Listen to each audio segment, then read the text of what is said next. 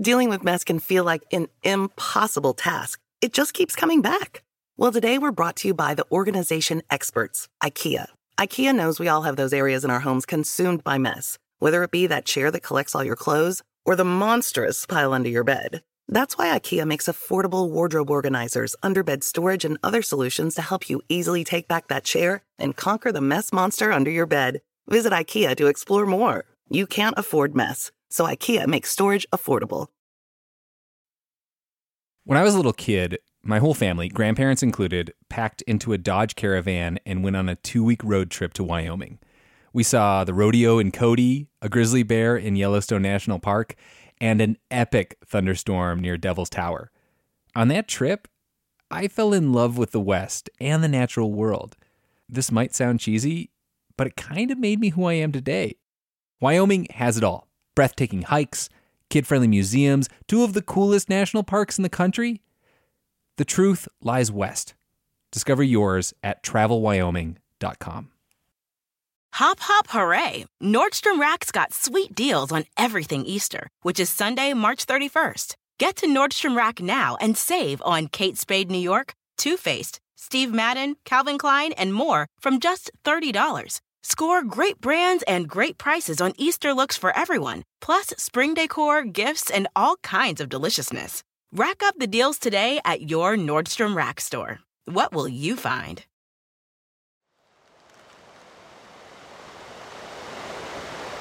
Do you hear any birds? No.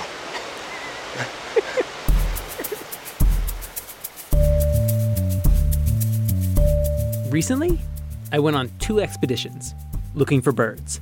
The first was with a friend of mine, Stu, on the side of New Hampshire's biggest, most famous rock pile, Mount Washington. It's almost like snipe hunting. we're, we're going snipe hunting. We're looking for Littlefoot. Cousin of Bigfoot. Spot number two, a much smaller hill, with two friends of the show, Dave Anderson and Chris Martin, host of NHPR's long running Nature Facts podcast, Something Wild. These birds live in a stone fortress of granite. Yeah, or big hollow logs. That's another place they might nest. Abandoned buildings. Yeah, old abandoned buildings in the woods. And rocky den sites like this. In the first case, on Mount Washington with Stu, this is great. We're looking for the Bicknell's thrush. Love the sound of birds in the morning. Yeah. A small, unremarkable songbird, brown on top, gray with little spots on the belly. In the summer, it's only found in high elevation forests in the northeastern US and southeastern Canada, and there's only about 100,000 of them total. In the second expedition, on the little rocky hill with Dave and Chris, we're looking for one of the Western Hemisphere's most ubiquitous birds, the turkey vulture. Um, if they feel trapped, they will regurgitate on you. Cool. They hiss. They have a naked wait, head. Wait, do they hiss first? We'll find out. Okay. That's why I brought my sunglasses. Supposedly, Dave knows where one of these majestic scavengers is nesting. Up on Mount Washington with Stu, as you heard. No. We struck out. But down lower, with Chris and Dave looking for the turkey vulture. There he is. Whoa. So, right now, my adrenaline is redlined. That just scared the crap out of me. After scrambling up the rocky slope, we spooked a fully grown turkey vulture, six feet of silent black wings, a wrinkly, bald, pink head, out of its nest. She or he spent the next 15 minutes flying in high, lazy circles above us. The other one is probably out gathering food right now. I wouldn't expect it to be in here, guarding the young if there are young, um, which there should be. Would they be eggs or chicks? There could be eggs, but at this time of year, June, they're probably chicks. But it's hard to say until somebody takes a look. so. Typically, one or two. Can we go closer? Yeah. Oh, we're going in. I'm going closer. I'll, I'll follow. The nest is not really a nest, it's just a crevice in a field of boulders. And actually, what Chris and Dave did was send in the guy with the microphone first. The entrance was too small to stand or to crouch, so I had to sort of slither in on my belly. Oh my gosh. By the way, we cleared this with Chris, who is a biologist with the Audubon Society. So how, Chris, how close can I get before I'm, I'm being problematic? And right there, just a few feet from the entrance, two fluffy little turkey vulture chicks. Oh my gosh, they're tiny!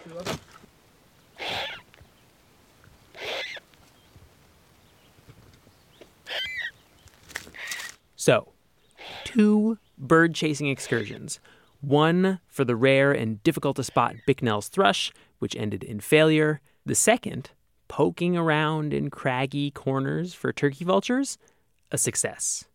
These two birds, the turkey vultures that we found and the Bicknell's thrush that we didn't, they're representative of a trend that's underway right under your nose. Um, I think turkey vultures are just about a perfect creature. They're a bird that can be seen by almost everyone in the hemisphere. The Bicknells pigeonhole themselves into a pretty narrow ecological niche. And if these habitats disappear from our mountaintops, I don't think the birds are going to just find a different place to go.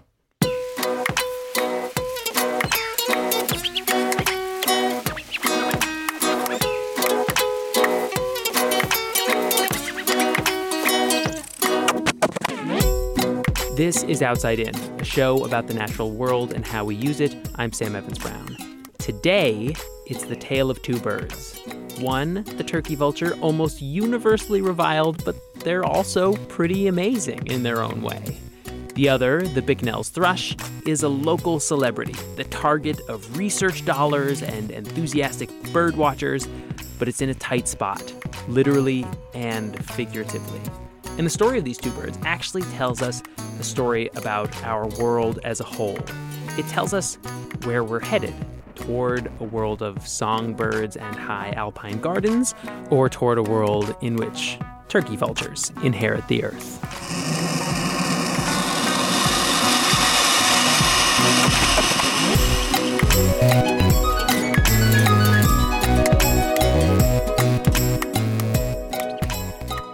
Okay, right here at the top, I want to introduce you to an idea.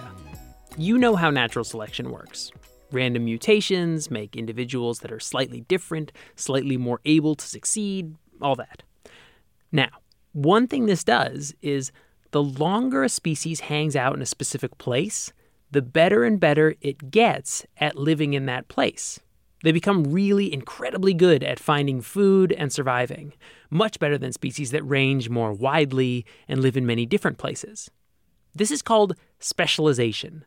And as long as habitats are not changing very much, it's the logical conclusion of natural selection. So now that you know that, natural selection drives towards specialization, let's take a look at the Bicknell's thrush, starting with the guy who discovered it. On June 15th, 1881, believe it or not, I know the exact date. That's wildlife biologist Chris Rimmer. He's basically the world's expert on these birds. An amateur ornithologist named Eugene P. Bicknell was hiking around on Slide Mountain in the Catskills of New York. Hiking around and sees a bird that he doesn't recognize. It's a thrush that he doesn't recognize. And that was unusual for him. So, as ornithologists did in those days, he pulled out his shotgun. And he collected the bird.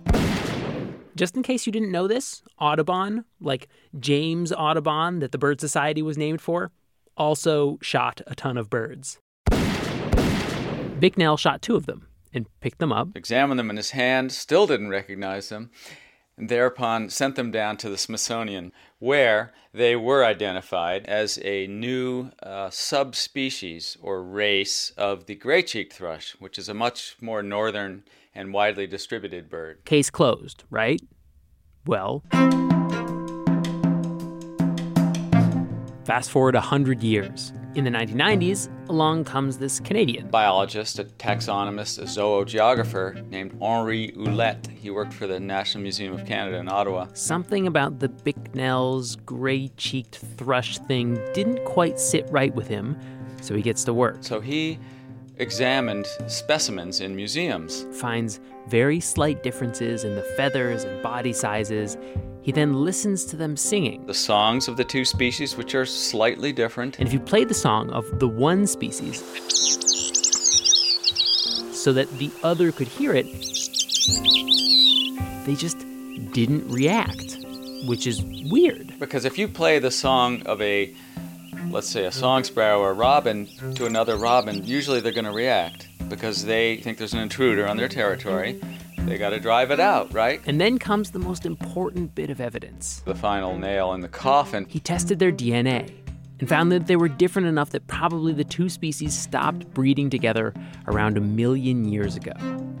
So he writes all this up in a paper, brings it to the authorities. To the, uh, the sort of God squad of uh, ornithological taxonomy, the American Ornithologists Union Checklist Committee, and they accepted it.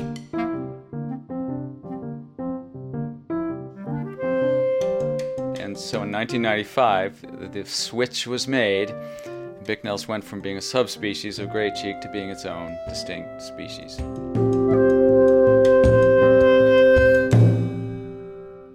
Let me just be clear about what this is. This is a small population of birds that a million years ago started living further south than its former compatriots. Because they've now become separated, the two populations stop breeding with each other. But this happened relatively recently in evolutionary terms, so there haven't been enough random mutations to make them actually look different. You can't tell them apart. People say they can, I don't believe it. But science tells us they're different enough to be a new species, though a new species that is almost indistinguishable from the old one. And there's nothing that birders love more than a new species. So we're doing uh, 20 minute surveys at each point. This means people care enough about them to design a study to keep track of them called Mountain Birdwatch. And I can still hear that winter wren. He's really far away. And that's why we're on the side of Mount Washington at the beginning of the story. Every year, a bunch of volunteers and a few college students paid by Chris Rimmer's organization, the Vermont Center for Eco Studies, go up and very carefully, very scientifically count birds. That first one you heard was Nate Lawner, and here's another, Kirsty Carr. What I think is so cool is that it's endemic to the Northeast, and it's like it's our bird. It's our bird, Yeah. and it's you know it's globally rare, and it travels all the way down to the Caribbean area. You know, to like the island of Hispaniola. I guess is this place where it overwinters the most.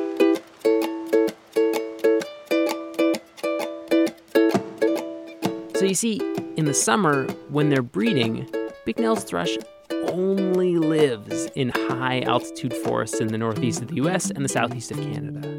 And then in the winter, they fly south, and some crazy number, maybe as much as 90% of them, spend the winter on Hispaniola, mostly in the Dominican Republic.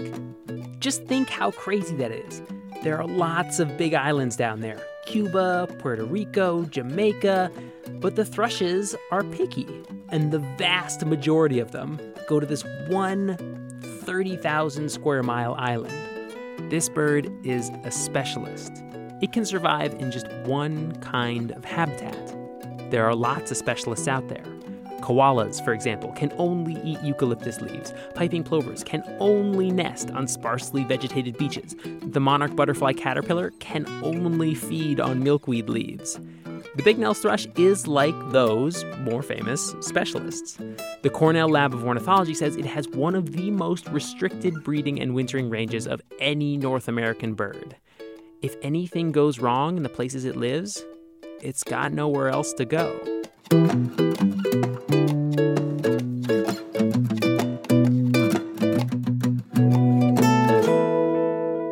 Now, in contrast, allow me to reintroduce you to Turkey vultures are just amazing in that they can eat disease and neutralize it. the turkey vulture. Turkey vultures can eat things like an animal that has died from anthrax. Um, they can also eat an animal that's died of botulism toxin um, or cholera.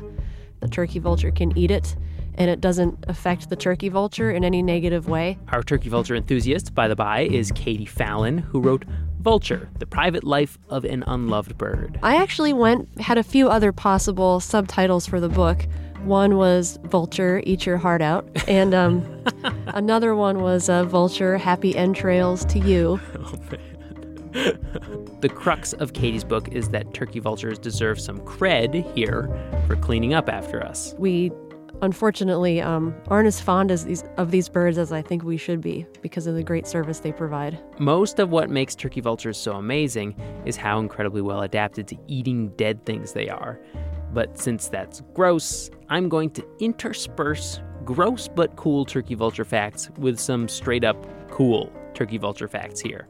So, turkey vulture stomach acid is roughly 10 times more acidic than human stomach acid, which means by the time it gets to the other end, their waste is both clean and very acidic.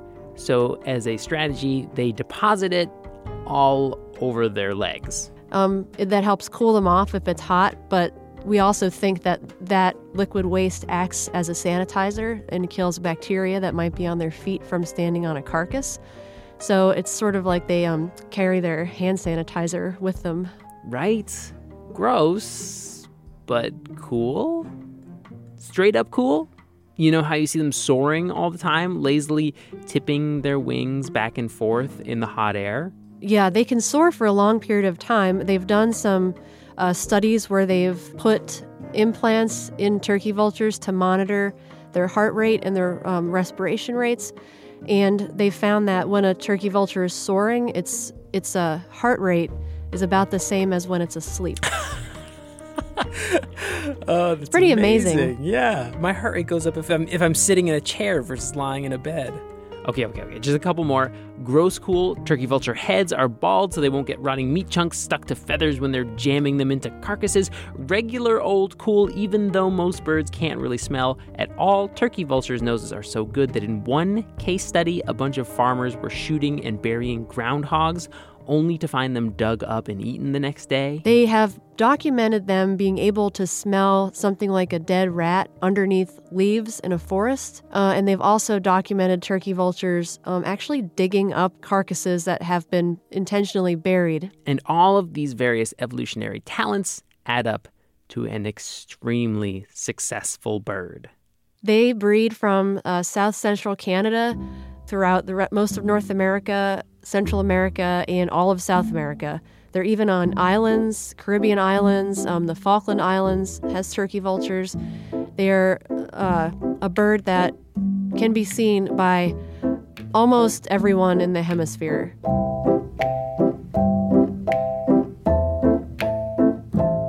Um, I think turkey vultures are just about a perfect creature. So they're like an amazing generalist. Yes, they are. They are an amazing generalist. Exactly. A generalist. They're thriving everywhere. They can nest in a rocky talus slope or in an abandoned warehouse. They don't need a very specific set of ecological conditions in order to survive. They take what they've got and they work with it. There are lots of these cockroaches, rats, ravens, raccoons, and jellyfish. Quite often, generalists do a good job living alongside humans. I mean, if you think about it, we're really the most obvious example of a generalist. So we've got one very rare bird that needs a very specific habitat to survive, and another that can live almost everywhere.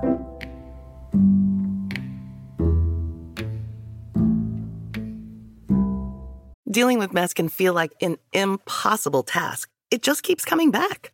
Well, today we're brought to you by the organization experts, IKEA. IKEA knows we all have those areas in our homes consumed by mess, whether it be that chair that collects all your clothes or the monstrous pile under your bed. That's why IKEA makes affordable wardrobe organizers, underbed storage, and other solutions to help you easily take back that chair and conquer the mess monster under your bed. Visit IKEA to explore more. You can't afford mess, so IKEA makes storage affordable.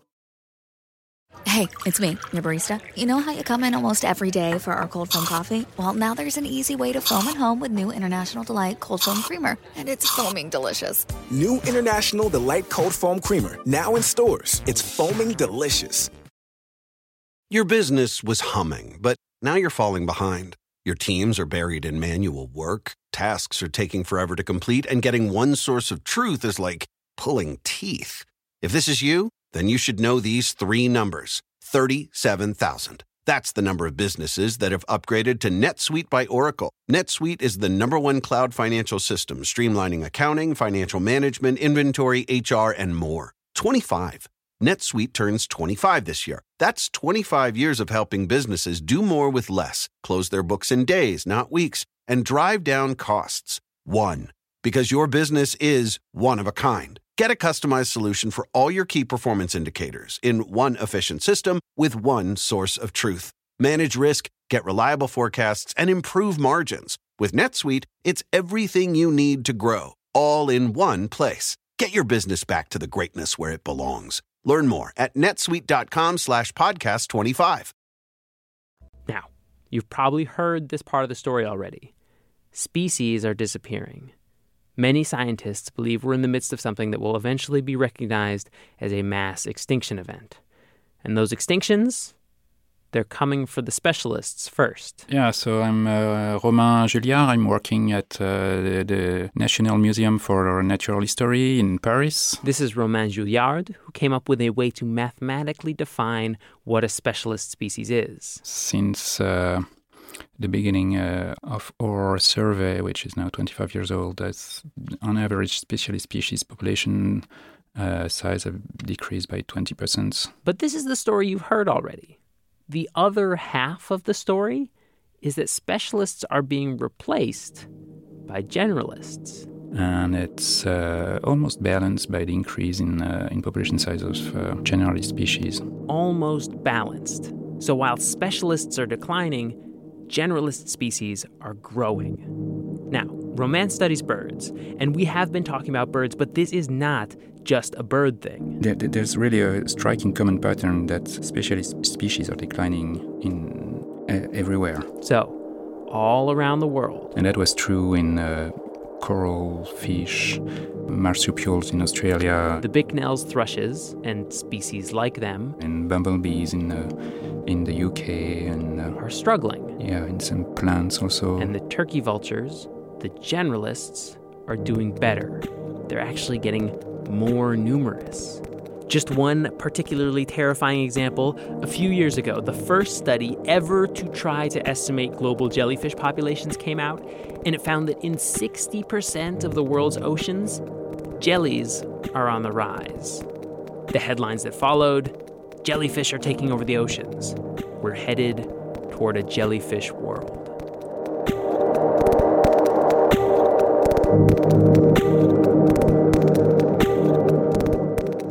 What's the deal? Well, it's really not a surprise. Well, it's most likely uh, habitat degradation. Uh, uh, I mean, it's the most uh, parsimonious explanation. The most parsimonious explanation. If you only know how to live in one place and that place is changing because of logging or invasive plants or increased forest fires or not enough forest fires or whatever the problem is locally, you're in a tough spot. And that's the story with our bird, too. No matter how much is done in North America, if in the wintering range uh, there there are no um, uh, no changes, it's it's it's a bottleneck. This is Yolanda Leon, executive director of Grupo Jaragua, a conservation organization down in the Dominican Republic. While we snooty New Englanders think of the Bicknell's thrush as our bird, it spends half the year in the Caribbean too. Nearly all of the population spends the winter on a single island, and a lot of them are in a single place. Uh, right now, most of the habitat for uh, many of these mountain birds and other species is in Sierra de Bahoruco. The Sierra del Bahoruco is a mountain range on the border with Haiti. It's also a national park, the biggest in the Dominican Republic. And um, you would think because it's a national park, it's it's um, protected and the birds are safe there. However, what we found out was that uh, there was a lot of agriculture going on inside the park. This is all illegal agriculture. This is what's called a paper park. The government declared it off limits, but its borders aren't marked or enforced. So, over time, people have started to cut down trees and grow crops. In particular, wealthy farmers have started to grow avocados. Uh, and these are export avocados. So this is like this is like Chipotle, you know, all the all the guacamole that we love. Yes, yes, and you know, I love avocados. Some people say it's like you you're opposed to avocado. I, I, I love avocado, but avocados don't have to be produced in a national park. A quick aside: apparently, most of the Dominican Republic's avocados go to Europe, not to Chipotle. And let me just put a big old disclaimer here national parks in developing economies is a complicated, fraught topic. Some subsistence farmers actually were in this park and had it declared right on top of them, and others are folks who genuinely didn't know the park was here because, you know, it's just on paper. Like with the avocado and the farming, there are big players and small players. And I think uh, chasing after the small players, the poorest people, is not the best solution, and it's not it's not very fair. But after all caveats about the problems with how Western style conservation is executed in the developing world, it's pretty easy to recognize that this isn't a good situation for our bird. On the north side of Bahoruco, we do have a good area that seems to be off limits because of, of road access.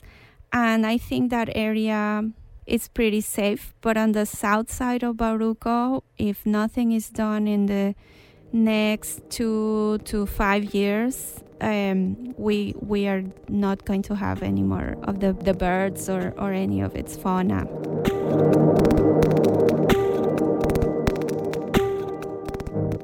Habitat degradation, a specialist's worst nightmare. And it's happening up on the north end of their range, too. Yes, absolutely. It's one of the most vulnerable uh, habitat types in, in the Northeast. Here's Chris Rimmer again. Remember, in the summer, Bicknell's thrush live in a specific type of forest up on the sides and tops of mountains. These forests are predicted to begin uh, getting pushed upslope by warming temperatures. And if these habitats disappear from our mountaintops, I don't think the birds are going to just find a different place to go. They've pigeonholed themselves into a pretty narrow ecological niche.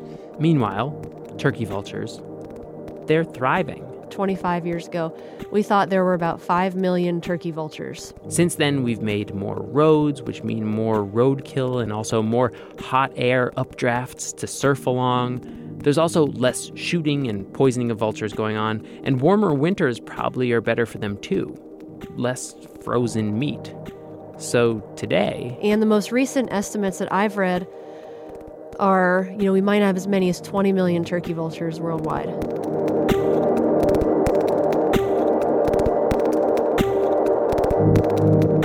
This is the trajectory we're on. The beautiful, finely tuned specialists, hyper efficient little motors built to extract calories from their own very, very specific habitats, are on their way out. And as they vanish, the perhaps equally beautiful in their own way generalists are rising to fill the space that's left behind. You can already see the same starlings and house sparrows and pigeons in almost any city anywhere in the world.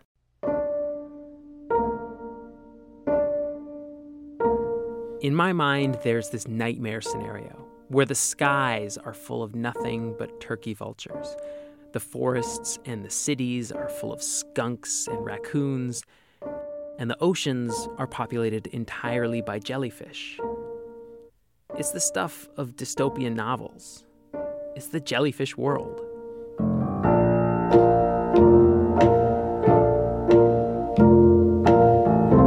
So I, I don't think we'll we, we really need to work hard to have the, the nightmare scenario. Ah, a reminder from Romain Julliard. Remember where specialization comes from? In stable environments, specialists actually do better than generalists. You, you need really a high, very high pressure to maintain uh, this homogenization. Specialists are just better than generalists at getting food in their very special niche. If you relax a bit, evolution is really a force that drives to specialization and uh, differentiation. So, if we stop doing all the things that we're doing that make life hard on them and the habitats stabilize, the specialists will start to thrive again. And given enough time, we'll even get new specialist species. The problem today is environments are changing faster than evolution can change the animals. Really, if you set your frame of reference long enough, thousands of years, even millions of years, there's very little that the Earth can't recover from. So uh, I, I, think we, we, we, I mean, we should still be optimistic and. Uh, so, so are you are, are you optimistic then? Uh, there's no objective reason to be optimistic because the the, the, the pattern is still the, the decrease wherever you look at, but it's uh, still reversible. That's uh, the, the, the the point. That was a very scientific answer. Yeah.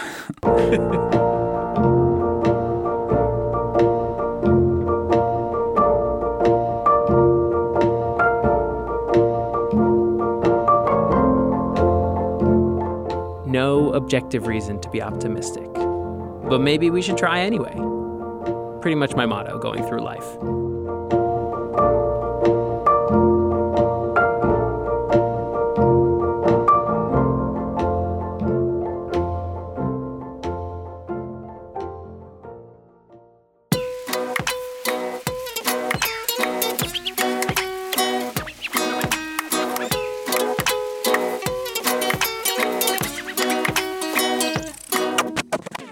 Outside In was produced this week by me, Sam Evans Brown, with help from Hannah McCarthy, Taylor Quimby, Jimmy Gutierrez, Ben Henry, and Maureen McMurray.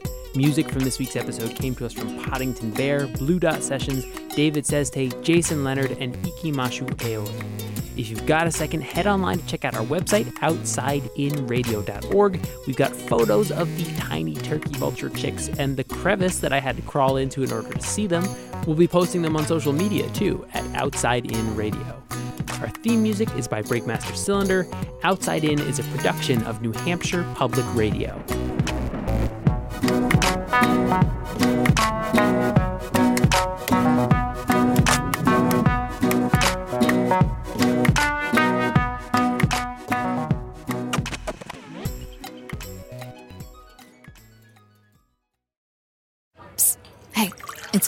Barista. So, you know how you come in almost every day for our cold foam coffee? Yeah, well, I might be putting myself out of a job by telling you this, but now there's an easy way to foam at home with new International Delight Cold Foam Creamer. With three new foaming flavors French vanilla, sweet and creamy, and caramel macchiato, who could blame you if you stopped coming in altogether? Yeah, it's that foaming delicious. You're welcome.